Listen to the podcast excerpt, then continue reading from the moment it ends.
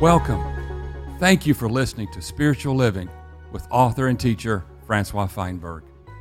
May the message you're about to hear earnestly touch your heart, and may it encourage you in your ongoing love of God the Father, your enjoyment of the Lord Jesus Christ, and your fellowship in both the Holy Spirit and the body of Christ.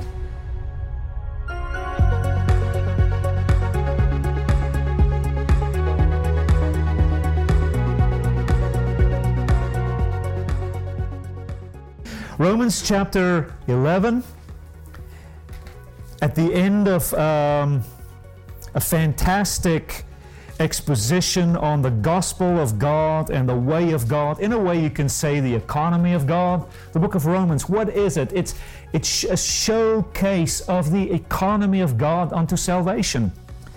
But here in chapter 11, Paul is beginning to conclude um, these high and lofty thoughts on salvation. And in verse 33, he begins to wrap it up, sum it up, and make his final argument. And you know this very well. Paul says, Oh, the depth of the riches and the wisdom and the knowledge of God. How unsearchable are his judgments, and how untraceable are his ways. Verse 34 Who has known the mind of the Lord? Or who has become the teacher of God, the counselor of God, the advisor of God? Verse 35 Is it not that God gave first? Who's going to pay back God? He makes, he makes a great argument that all things come from God. Who could give to God? Who can repay God? Who can initiate with God in a way? And then he comes to verse 36. Because out of God and through God and unto God are all things. Notice how he says it here. If, if you can imagine with me um, the supernatural realm over here, if you can imagine the natural realm down here. This is, let's say, the heavens. This is the created realm of time and space.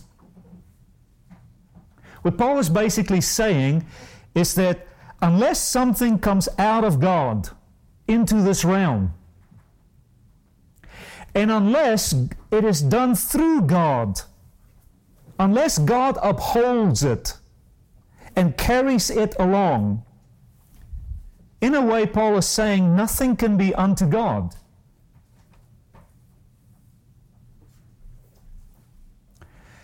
So, from God are all things. But then, in Him, all things have to be held together. In Him, all things find its definition and its clarity and its meaning and its purpose. You, you cannot, in this earth, give something to God if it didn't first come from God. Does it make sense? So, if you are to walk with God, and if you are to be a man of God and a woman of God, can you, of your own strength and your own wisdom and your own capability, give something to God? You can't. There's nothing that you and I have that we can give to God. God is spirit, I am clay. Clay can't give clay to God. We can't give money to God. We can't give houses to God. There's, there's nothing that you can give to God.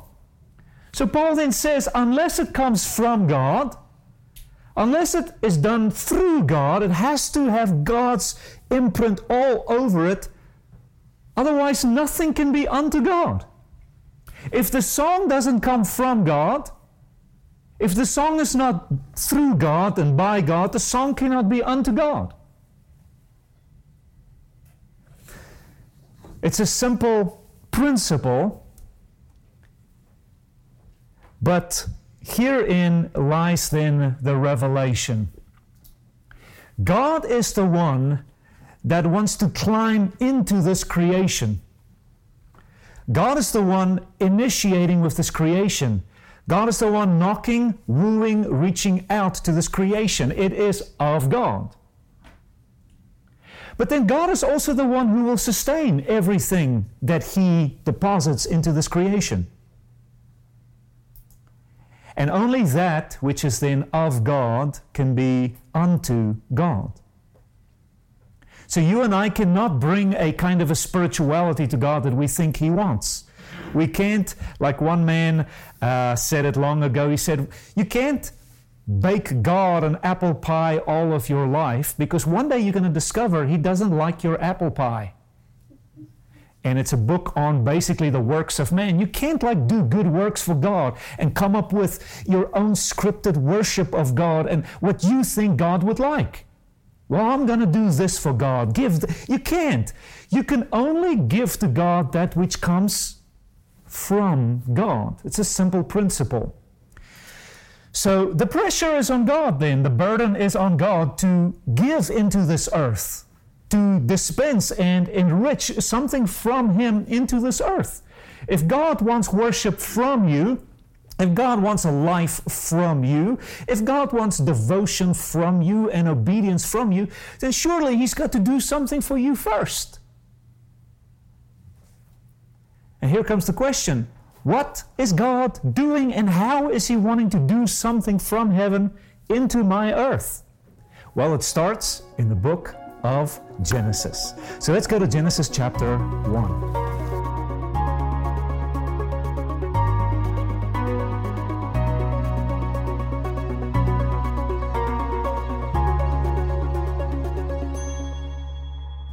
It says, In the beginning, God created the heavens and the earth. God created this realm of time and space, creation as you and I know it. Then comes verse 2 and it says, The earth now becomes waste and vacant and empty and chaotic and useless, and the earth is without form, etc., etc. It says there the earth is now dark and there's water all over the surface of the deep. And this is where we have a little bit of a tough time understanding what's really going on.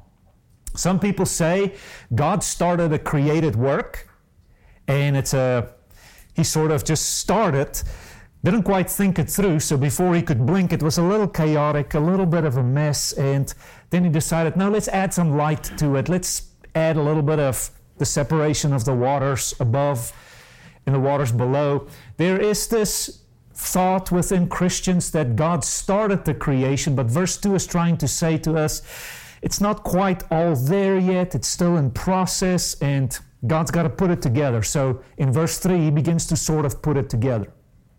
That's one Christian thought. But there's another thought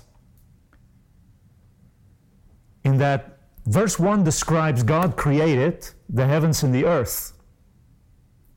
Verse 2 begins to describe something that happened that turned it all upside down.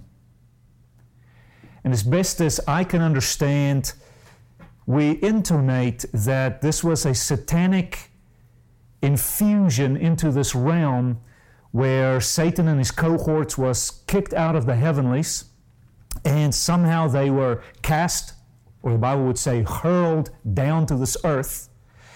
And as best as I can sort of put the puzzle pieces together, um, this seems to fit with the biblical narrative that this earth became a war zone and some place of judgment, if you will. And so the earth no longer bears the testimony of God. The earth is no longer in a way useful for the purposes of God because now there's waste all over it and it's decadent and it's fallen and it's it's degraded and it's it's it's, it's it has no purpose. And so what happens now when God says let there be light and let there be the separation of the waters and the separation of the land and the oceans God is beginning to then do a restoration work in this chaotic earth that is under satanic infiltration, if you will. There's a lot of allusions in the Bible to that kind of a situation versus God started creation and then He's like, um, uh, this is not quite what I wanted. Um, let's do something. So, whichever way of the uh, hypothesis you're on, I want to present to you, though, that this particular realm over here um, is a jumbled mess. It looks like this it's chaos. But I want you to notice what happens towards the end of verse 2. Look at this chaotic mess in verse 2 waste, empty, dark, deep. And the Spirit of God was brooding on the surface of the deep. So, even in Genesis chapter 1, in the latter part of verse 2, as we call it verses, there is something that is given from above towards this chaotic situation, and it is the Spirit of God. So, God Himself, in spirit, climbs into this creation, and in a way, He's hovering over creation. I don't know what that looked like. I don't even want to imagine. But a principle is established. If God is to do anything about this chaotic situation, He has to infuse something of His own person into the situation. Because evolution would say, evolution would say, this chaos over here is automatically going to put itself together. The biblical account says this chaotic situ- uh, situation over here is hopeless. Unless it's of God, there's no hope for this creation to bear the testimony of God or have some kind of order or beauty or purpose. Can you all follow with me? So here then you get a hint at the beginning of the Bible. If this earth is to be in lockstep with God, if it has to have purpose and have uh, uh beauty and definition. It has to be of God. And here is the medium then that God works through in this earth His own Spirit. Keep your finger in Genesis and uh, skip over to Revelation 22. This is the conclusion of the biblical narrative.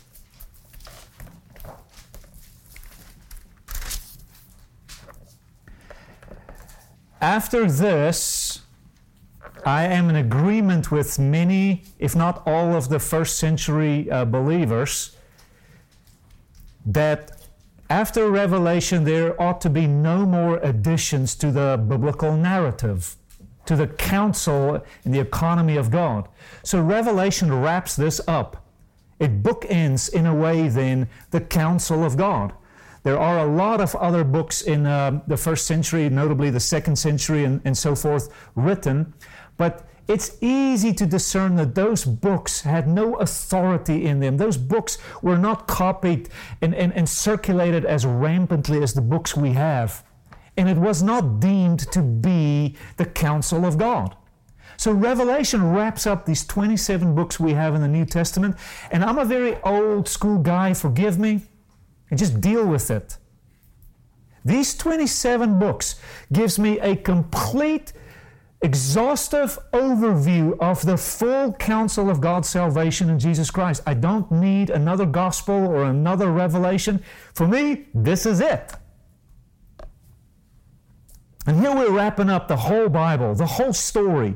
And look here at the end of Revelation 22. Look here at verse 17. It says, and the Spirit, there's the Holy Spirit, and the bride that God has gained is now saying, Come, Lord Jesus. So look in a way what is happening here. From the very onset of the biblical account, there's the Spirit of God. At the very end of the biblical account, at the conclusion of the story as, as, as we can best understand it, there is the Spirit of God that has gained a people. And with one voice, God's Spirit, and the people that God has gained, together they say, Lord Jesus, come, Maranatha. So, from, as we say, Genesis all the way to maps, there is the Spirit of God. It is of God, then through God, there will be a people gained, a people formed, a people redeemed and washed and trained and equipped, and they become so one with the Spirit of God. So it's of God. It's going to be through God's Spirit, and it's going to be by the Spirit that we're going to say, Come, Lord Jesus. I want to submit to you just at the onset. The thing, the medium that God dispenses into this earth to accomplish anything for His purposes is the Spirit of God. It's the Spirit of God. So God does not work through another medium into this earth, but His own breath. In Hebrew, ruach, it's breath. So if anything in this earth is to exemplify God, express God, it has to be not by the might of a man or the power of his ingenuity, it has to be by the Spirit of the Lord. Is everybody with me? So go back to Genesis and go to chapter 1. You see there then, the Spirit of God is brooding. Why is the Spirit of God hovering? The rabbis would say the Spirit of God is like a hen that is brooding over this pitiful situation, this chaotic and decadent fallen situation. Why? To hatch, to, to reveal something of the purposes of God. So it takes the breath of God to then express God. Creation does not have an expression for God without the Spirit infused into it. Okay, so we come then to Genesis chapter 2 if you flip the page you'll see um, in Genesis chapter 2, God is going to make this man. I want you to notice verse 7. It says there that the Lord God formed the man from the dust of the earth, the dust of the ground. So God wants this man, this dusty figure, let's call him Dusty. In Hebrew, he's called Adam, but I'm going to just for simplicity's sake call him Dusty. So God wants Dusty to be his testimony, a visible reflection. So, what does God have to do with Dusty? God has to take something from himself and put it into Dusty. If Dusty is to live for God, and, and work with God and declare God and give anything back unto God, then first God has to do something for him. So it says it here, and um, it's not the full picture, but notice here what happens. It says, The Lord forms this man from the dust of the ground, and then he breathed into this man the breath of life. Do you see that in your Bible? So notice, out where does breath reside? Breath resides within a man, right? So look at the just the, the picture here, something from within God's bosom. Something from within God's person, his own very breath was breathed into this man. But notice, where did it come to the man? Did it come to the man initially on the outside? Answer? Where did it come? It was breathed inside of. The, there's your secret to how God will connect with Dusty. It will be an inside, say it, job. It'll be an inside job. Can y'all follow with me? So you and I, we are down here. Um, let me see if I can sketch this out for you a little bit. So there's you and I. What we often want, even in our generation, is we want something of the Spirit of God to come upon us. And as we read the biblical account, we see that the Spirit of God comes upon people, even in the Old Testament. He would clothe people and he would empower people, and we would often use the phrase he would anoint people. And we, by and large, still have that concept predominantly in our mind. Oh God, come upon me, come upon me. But I want you to notice uh, the picture in Genesis initially. The Spirit of God, the breath of God, something invisible from another realm, was breathed into the man. Into the man. Throughout the biblical narrative, it will come upon the man. But here is the picture first and foremost. It must be a work in the hidden places of a man, out of the hidden secretness of God, out of the bosom of God. Let's say out of the depths of God. Something is breathed into Adam. And he wakes up and he becomes this living human being. He becomes the soul. Now, in context, he has the breath of life and he is a living soul, but it becomes a picture of what God will do with every person that is born from Adam. Every person at some time or another will have to experience God breathing into them. He did it here in the beginning as a model for what his heart's desire is. Adam fell. You know the story. And when we come to Genesis 6, go to Genesis 6, we see something very interesting. Look at verse 1. It says, And when men began to multiply on the surface of the ground, Dusty had children, and daughters uh, and sons were born to them. It says that the sons of God saw that the daughters of men were fair, and they took wives for themselves from all whom they chose. There's a big context there, it's besides the point. But I want you to notice in verse 3 And the Lord said, My spirit will not strive with man forever. So the implication is that ever since the beginning, the Spirit of God has been working with those folk. But now, these men and daughters that multiplied on the surface of the ground, in a way, they began to reject the Spirit of God.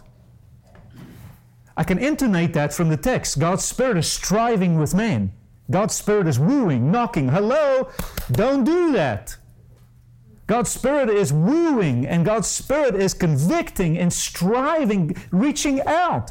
God has nothing else that He uses at His disposal as much as, as a spirit. Occasionally, an angel comes down, I get that occasionally, stuff like that. But God uses His Spirit to work with a man.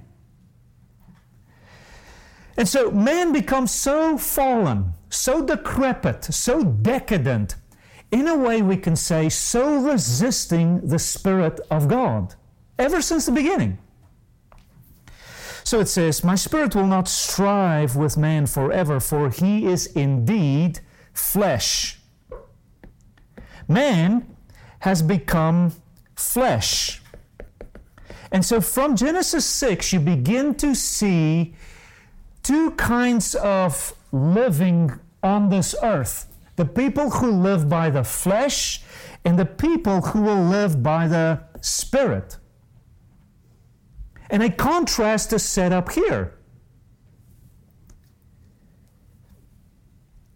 In verse 4, you will see there that uh, the giants were on the earth in those days. Uh, the Hebrew word there is Nephilim. So my translation would say the Nephilim were on the earth in those days, and also afterward when the sons of God came into the daughters of men and they bore them children. And these were the mighty men uh, of old, men of renown.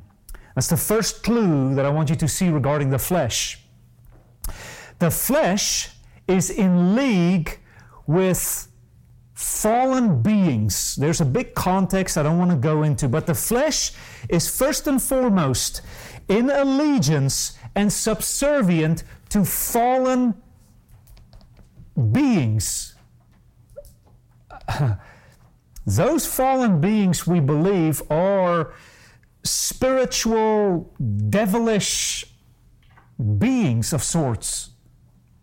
I don't want to go into all of that. But the flesh is not first and foremost in league with the Spirit of God, but with these fallen beings. A little bit mystical as to how that looked, how it happened. It's besides the point. Number two, the flesh is seeking its own renown, its own glory. What is that? To be known, to be noticed, to be exalted.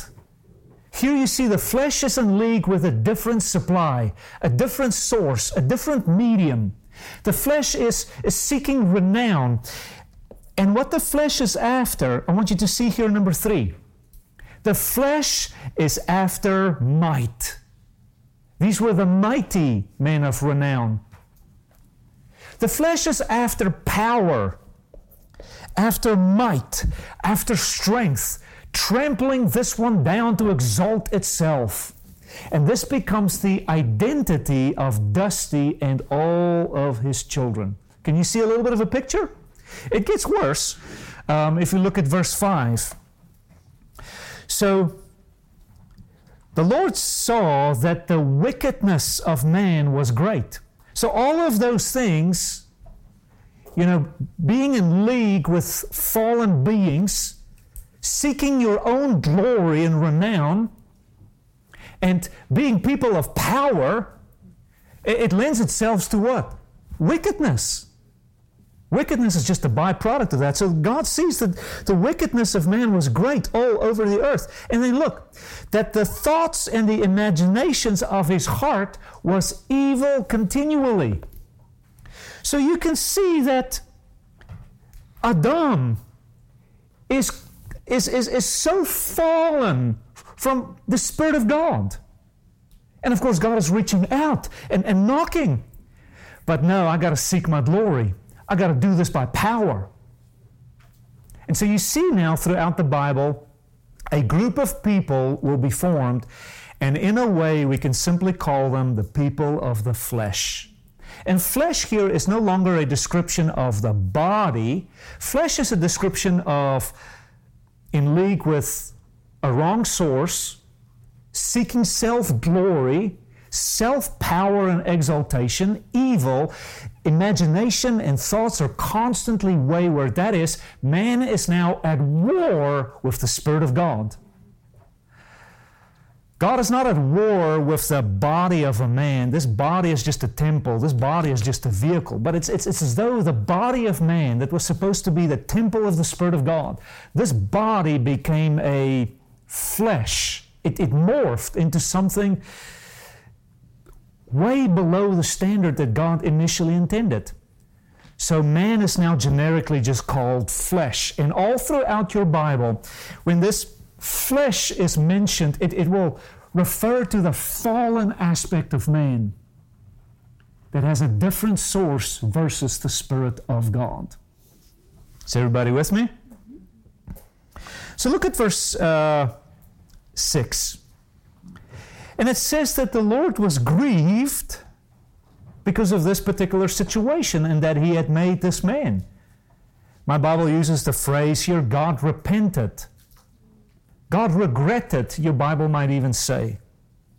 It grieved God in his heart. So the flesh condition of self seeking, self might, that condition is, it hurts God's heart. This is not what he intended. And then look at verse 7. I'm reading it from a little bit of a different Bible. I don't know how your Bible's going to say this, but look at verse 7. And the Lord said, Make all effort to improve your flesh. Take all diligence and careful heed to do the checklists to improve your flesh so that your flesh would once again become approved to me, and I may love you because of the good things you do in your flesh. Create a self help program. Stick to it, impose all sorts of rules upon yourself to tame the flesh, quell the flesh, improve the flesh, and I will love you. invent a religion. In fact, go ahead and invent a few. and you'll see that the harder you try, the more your flesh will shape up. It will become better. Just give it time and keep trying. And so here then is my Bible verse, my translation. I'm not sure what yours says. But that's what we want to read into it because that's what every religion does. Every religion knows something has gone wrong. Something is amiss. Things are not quite adding up. So every religion will attempt to focus on the flesh, by the flesh. See, it's of the flesh, it's in the flesh, and it's for the flesh, the renown. Hello, look what I accomplished. So, this is then religion. Religion will try to clean up this flesh, put it back together, reform it, reshape it. It's of the flesh, and you'll see it will all be fleshly, and it will be just unto flesh. But the Bible doesn't call for a reformation of the flesh, an improvement of the flesh, a behavioral recalibration of the flesh. Notice it calls for the destruction of the flesh. I will blot flesh out. Do you see that? And then as you go on in the story, you see that the way God blots flesh out and brings flesh under his judgment is through death, through a baptism in water. God does not improve flesh here. It's as though he wants flesh to be obliterated. It's only man under the deception of fallen influences that thinks I can shape up, I can improve myself. God calls for the annihilation of the flesh. Therefore, then, you'll read throughout all of the biblical account. There will be people of flesh everywhere. But God will do, in a way, a work by His Spirit within them. And you'll see, He will do everything He can to cripple their flesh. So they die to their flesh, have no confidence in their flesh, don't rely on their flesh, but that they would rely on God in them, God's Spirit in them. And you'll see a lot of people will try to do things for God in the flesh, like a man by the name of Jacob. He will try really hard to impress God, and God won't have it. God will cripple this man.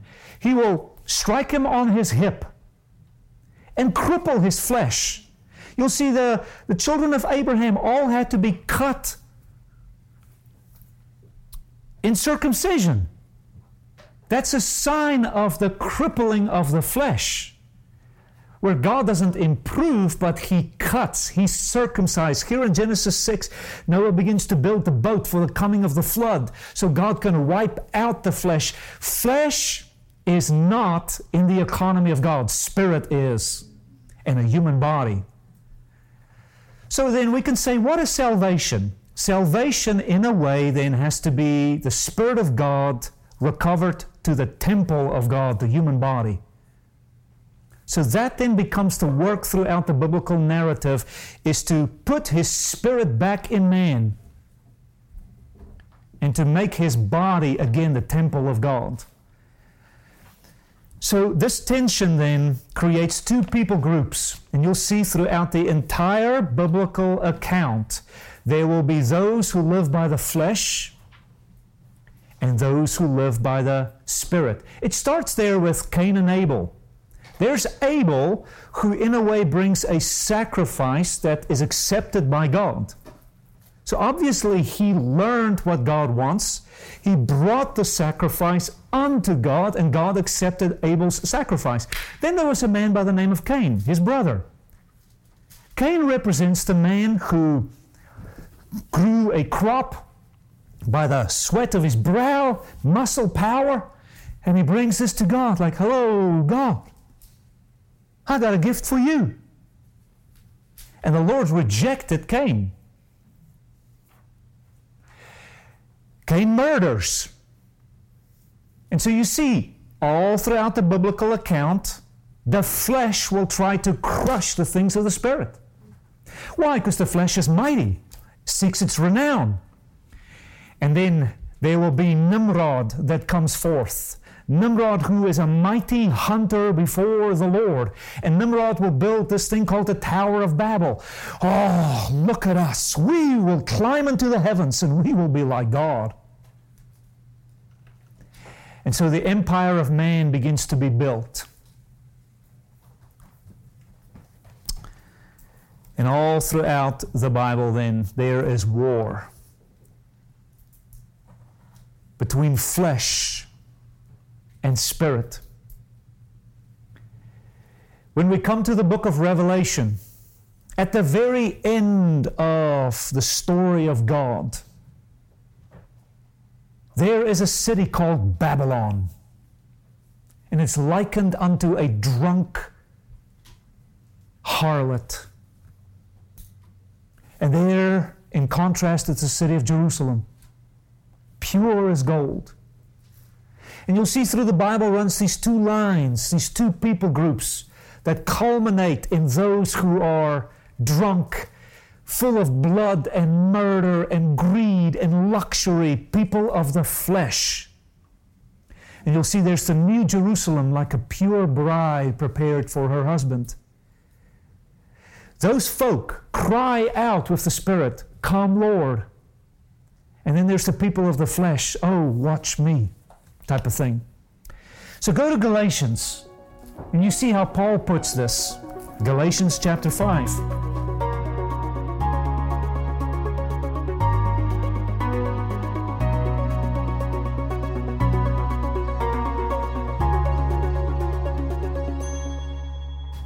Let's pick it up in verse 16. But I say, walk by the Spirit. So it's of God. The Galatian people, you'll see in a minute when we uh, turn again. They were born of God. Now Paul says, walk by God. Walk by the Spirit that you received so that you could be unto God. That which is of God is through God and unto God. And so you see how the Spirit here then is uh, emphasized. Walk in the Spirit. And then you will not fulfill the lusts of the flesh. Look at verse 17. Because the flesh lusts against the Spirit. Your Bible may say the flesh is at odds with the Spirit. The flesh wars against the spirit. The flesh is antagonistic against the spirit. The flesh rejects the spirit. God is striving through his spirit to reach Dusty. And Dusty keeps saying, No, thank you, I got this. So Paul says, No, no, no, no, no. Don't walk in the flesh, Walk in the Spirit, because the flesh wars against the Spirit and the Spirit against the flesh. It says, For these oppose one another. They're at odds with one another, so that you do not do the things that you desire. Paul goes on to explain sort of the works of the flesh. This list becomes enormous. But if you skip over to um, verse 24, Paul gives you an idea. How do you live the New Testament life? How do you live as a God man and a godly woman? He says, But those who are of Christ. Notice again, you're of God, right? Those who are of Christ have crucified the flesh with its passions and its lusts. There's not an invitation for a kind of like a program or a religion. There's an invitation for crucifixion. So, from the very beginning, God's issue with the flesh is that it should die, it profits nothing. Only by the Spirit will a man really live in this realm. So, this is then bringing us to this point all people that want to live for God properly will have to have a spiritual birth. God will have to breathe into you something of His nature. You can't by your flesh, even if you do good things in the flesh, even religious things in the flesh.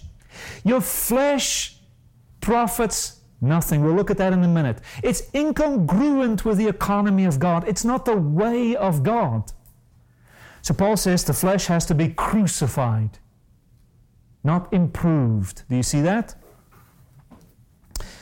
He says, uh, verse 25, if we live by the Spirit, then let us also walk by the Spirit.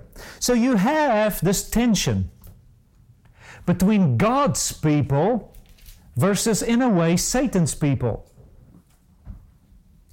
And it doesn't matter how good your flesh behaves or even how obedient you are, if it's not of God, it cannot be unto God.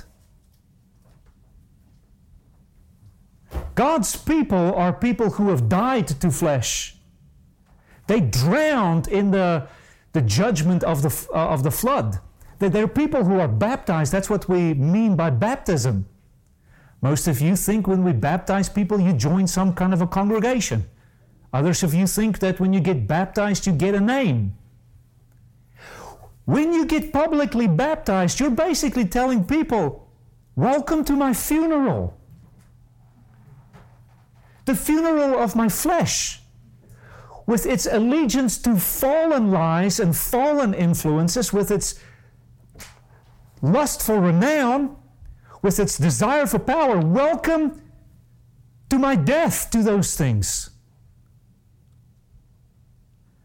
So you have to have a spiritual birth and not a religious practice. The people of God are spiritual people, not fleshly people. Look, for instance, at Galatians chapter 3. If you flip back a chapter or so. O foolish Galatians, who has bewitched you? There's a big context here, but these are Christian people.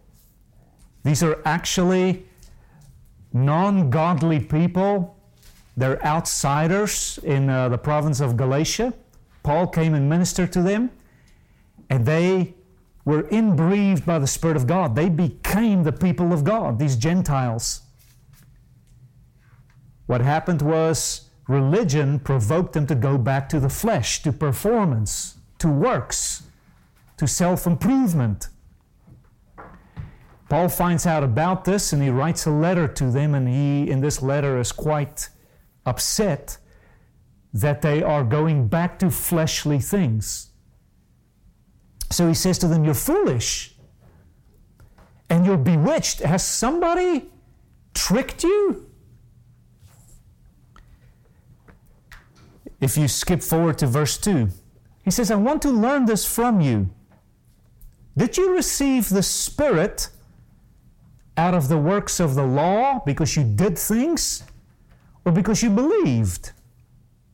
And then notice verse 3 carefully. Are you so ignorant or silly or foolish? Having begun in the Spirit. Ah, there's Paul's clue. If you want to become a God daughter, a God son, you have to have a beginning of God. Am I correct? Is everybody with me? So he said, You begin in the Spirit. Notice how Paul says we have a beginning in God by the Spirit. Amen. So he says, Then, you began in the Spirit. Are you now going to be perfected by the? The obvious answer is no. So this tension runs throughout your whole Bible. If you skip now back to John chapter 6,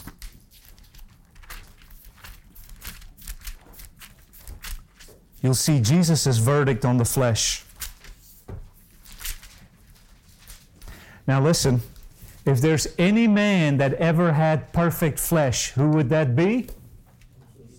If there's any man that had sinless flesh, who would that be? Good flesh, who would that be? If there's any man who lived in flesh, in body, in, in this thing, righteous, and becoming and orderly. Who would that be? Oh, say it again. Can you spell it? Okay, oh, give me a J. Give me an E. Who is the most amazing flesh that's ever lived? Flesh in the sense that eh, it's a descriptor here of his body.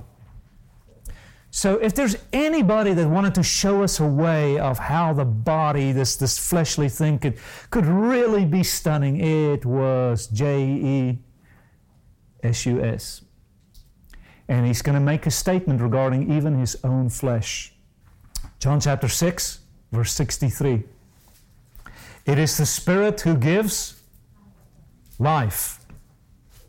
The flesh profits nothing.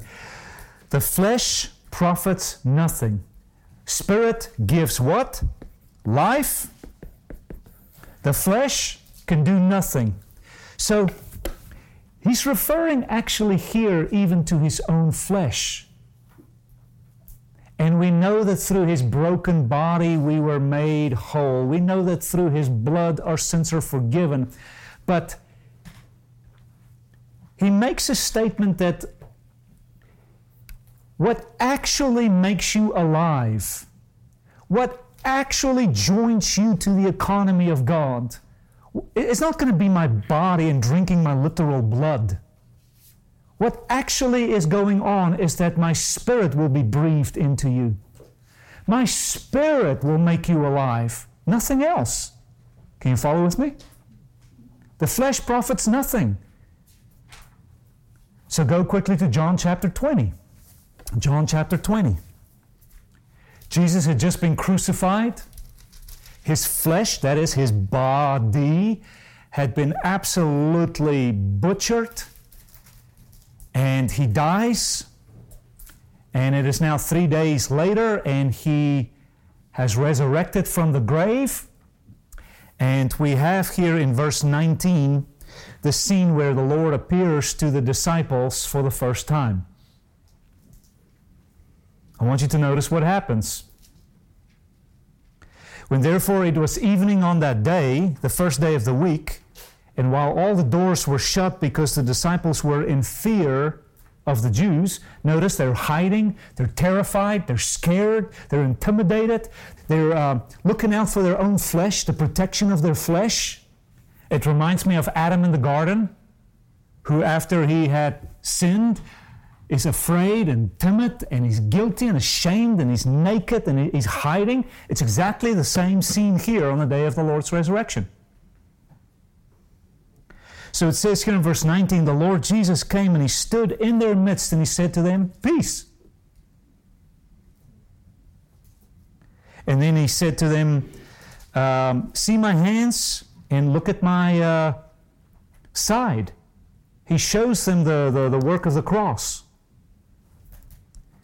And then uh, the disciples, they rejoice when they see the Lord. Jesus, again in verse 21, says to them, uh, Peace.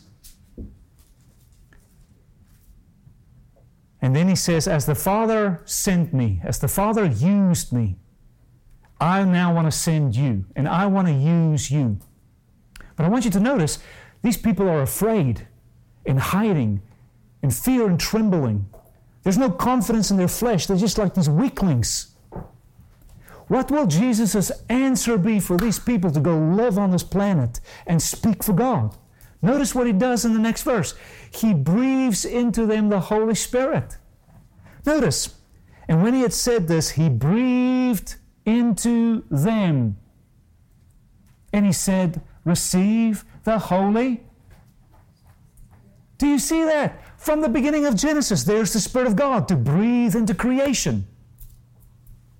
There's a dead piece of clay, a useless piece of clay, but God breathes into him. It's a picture of what God wants to do with clay. He wants to breathe into clay. And then he works with clay. Oh, he works with it. In Genesis 6, oh, the clay ongoingly rejects God. But it's God's burden to release His Spirit. Paul encourages us to receive the Spirit, walk in the Spirit. Jesus wants to breathe the Spirit. So, before we finish with Jesus' words in John 3, the question has to be asked How have you lived for God? Have you had a proper spiritual birth? I remind you of Jesus. How did Mary become pregnant? Did she become pregnant because she was a good, clean girl? Did she become pregnant because she had good flesh? Did she become pregnant with, with God Almighty because she kept the law or was immaculate? Answer no. She became pregnant by the Holy Christ was born of the Spirit. He had a start in spirit. So, if you want to be the Son of God, the daughter of God, you have to have a start in spirit. You cannot have a life in religion. Even if you do good flesh, it counts for nothing. That's why so many of us, we try to shape up the flesh. We beat this flesh. We fast this thing. We cut this thing. We bleed it out. Oh, we do everything we can to shape up the flesh, and we still don't connect with God. The answer? You need the breath of God.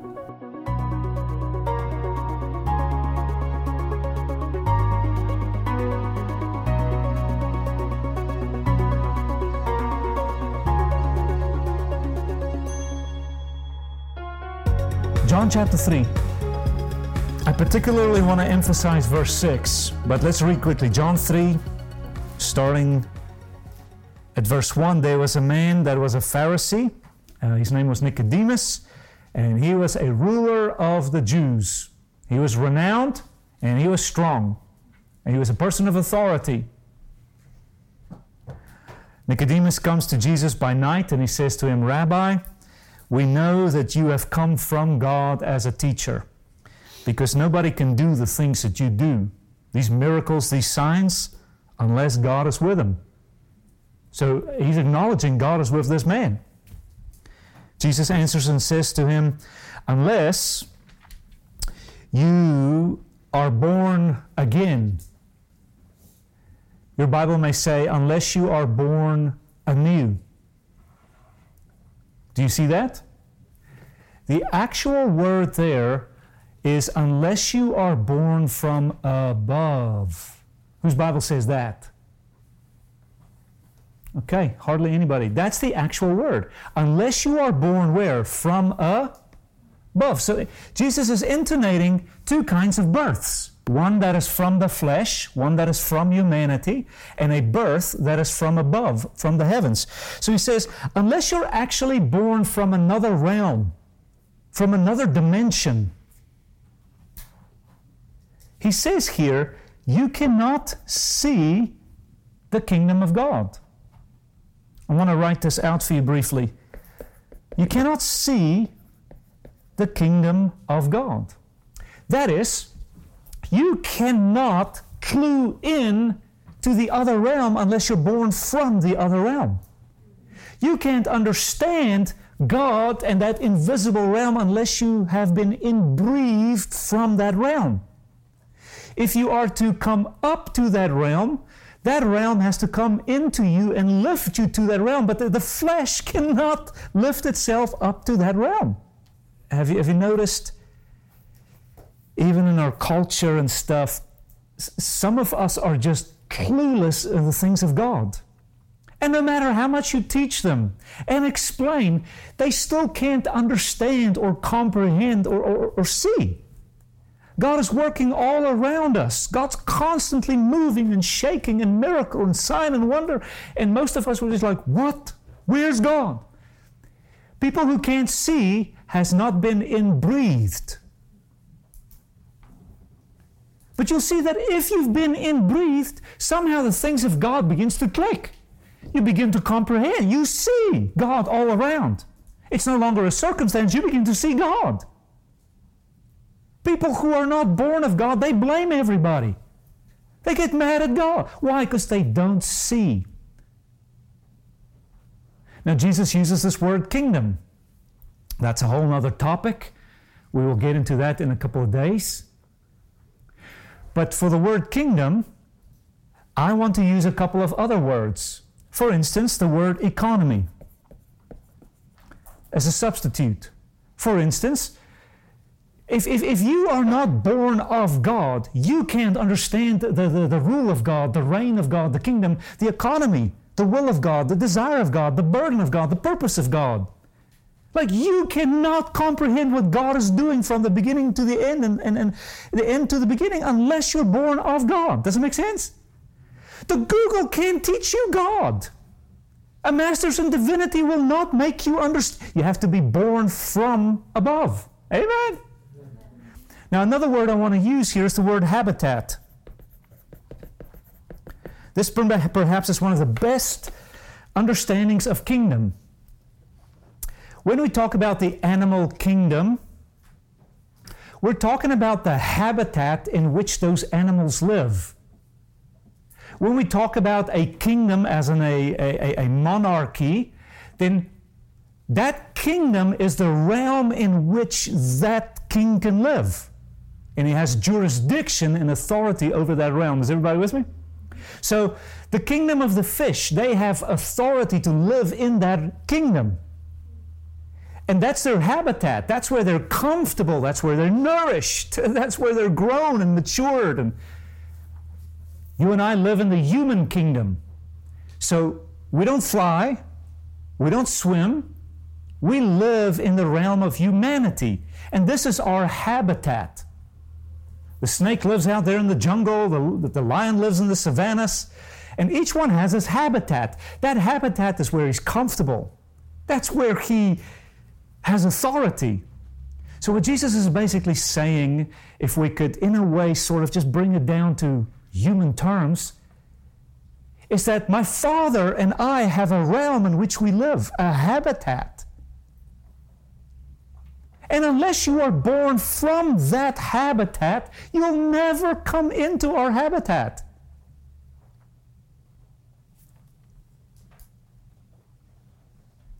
The reason you are learning the human language, English, and the affairs of humanity is because you were born into the kingdom of humanity. So you eat human food, you learn the human language, and you copulate with humans. This is the realm in which you will be most comfortable and safe and have purpose. Unless you are born, you can't come into our realm. So look here again. Nicodemus says to him, How can this be? Uh, please explain. Look at verse uh, 5. The Lord said to him that unless, notice that conditional statement, unless you are born of water and the Spirit, you cannot enter. So there's another word I want to focus on real briefly before we wrap up in verse 6. The word enter, you think of a kind of a kingdom. You need a passport to come into that kingdom. So, in a way, you must be born from above. That's your passport. But when you have that passport, you can come and be seated in that kingdom. You can operate in that kingdom. You can live in that kingdom. That is, you can enter into its reality, its actuality. Does it make sense? Through birth, you and I entered into the human kingdom. And now you have authority to live in this human kingdom. You can come and go where humans are and learn the things of humanity. In a way, by metaphor, it's the same with God. If God breathes His Spirit into you, but ah, oh, there's a little something you've got to do. And we'll get to that in our next uh, session. But God is working to, to breathe into to, to Adam why? Because He wants you a part of His realm. And He says, unless you have that birth, you can't enter into that realm. Flesh can't get you there. Positive thinking can't get you there. Self righteousness cannot get you. There's nothing that can get you there. To get to that realm, that realm will have to come and scoop you up and bring you into that realm. And how many of us, like the Pharisee, like the religious man, We have the worship of God and the songs of God, but we're not entered into the reality of God. So we have the form of godliness, but no power, no reality, no actuality.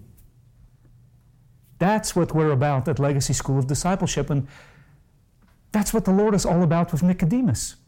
That's what Paul was all about with the Galatians and the book of Acts. I mean, we could speak about this for months. There is one thing available to you that has been around for quite some time. It's still the Spirit of God. And the Spirit of God for us have become the entertainment business. We need the Spirit of God to show off and wow me a bit, impress me a bit. No, the Spirit of God is to enter you into the reality. So I want to wrap up in verse 6. Look at verse 6. That which is born of the flesh remains flesh. It's kind after its own kind. Then he says, That which is born of the Spirit is spirit.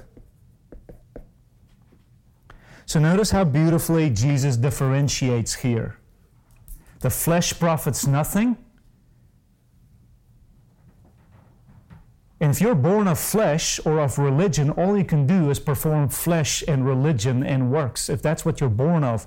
So, whatever you're born of, that's the only right you have to live within that realm, is whatever realm you're born of. Realm of the flesh, it's all you can do. That's why some of you, by constantly working in the flesh, you're just wondering what more is it going to take to connect with God? You'll be wondering that for the remainder of your life. It's not going to work. Even good flesh, it, it cannot come into the habitat of God. So Jesus' answer, God's answer at creation, God's answer for Adam, is still the same. The Holy Spirit has to be breathed into you. It is not a thing just upon you. It's not some show.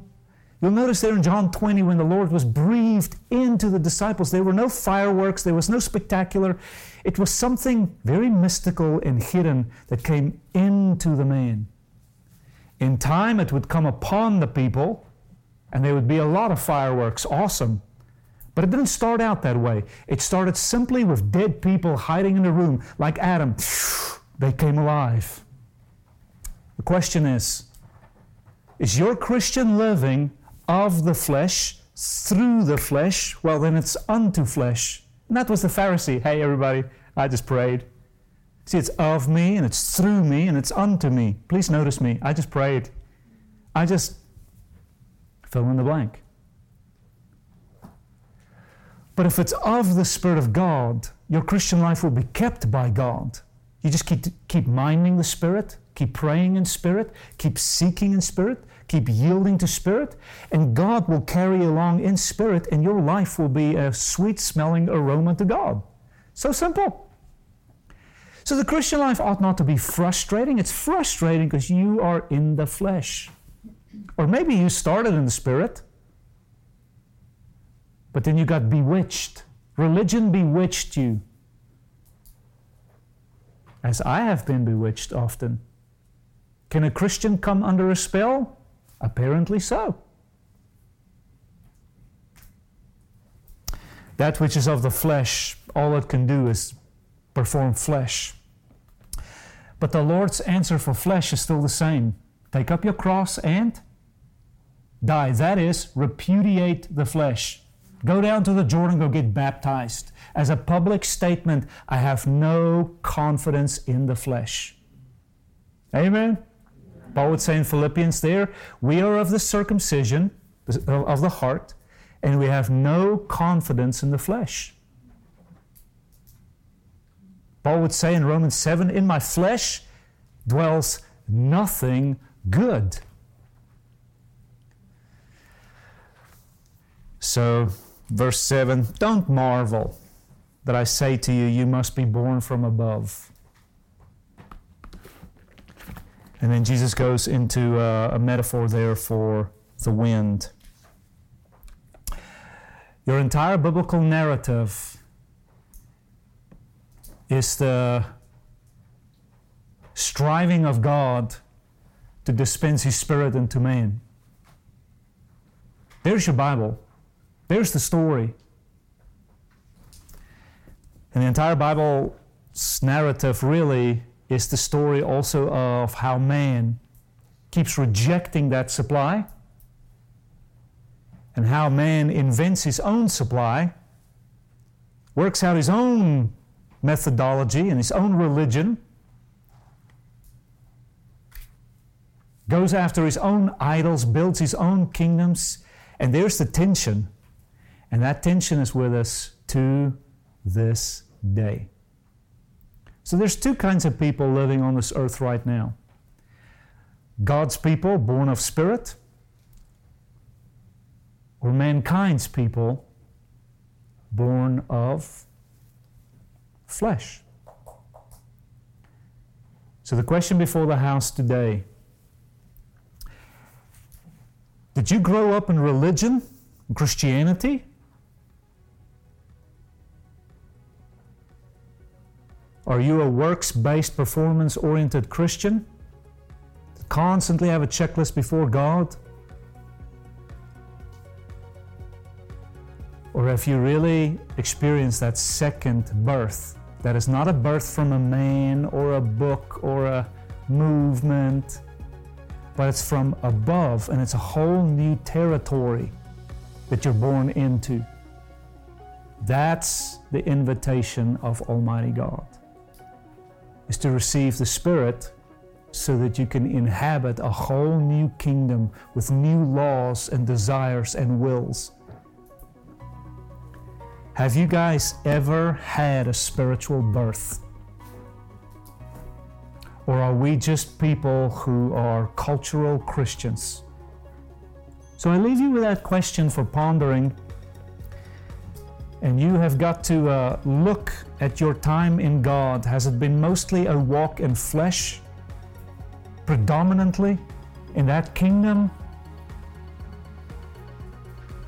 For that renown and that way?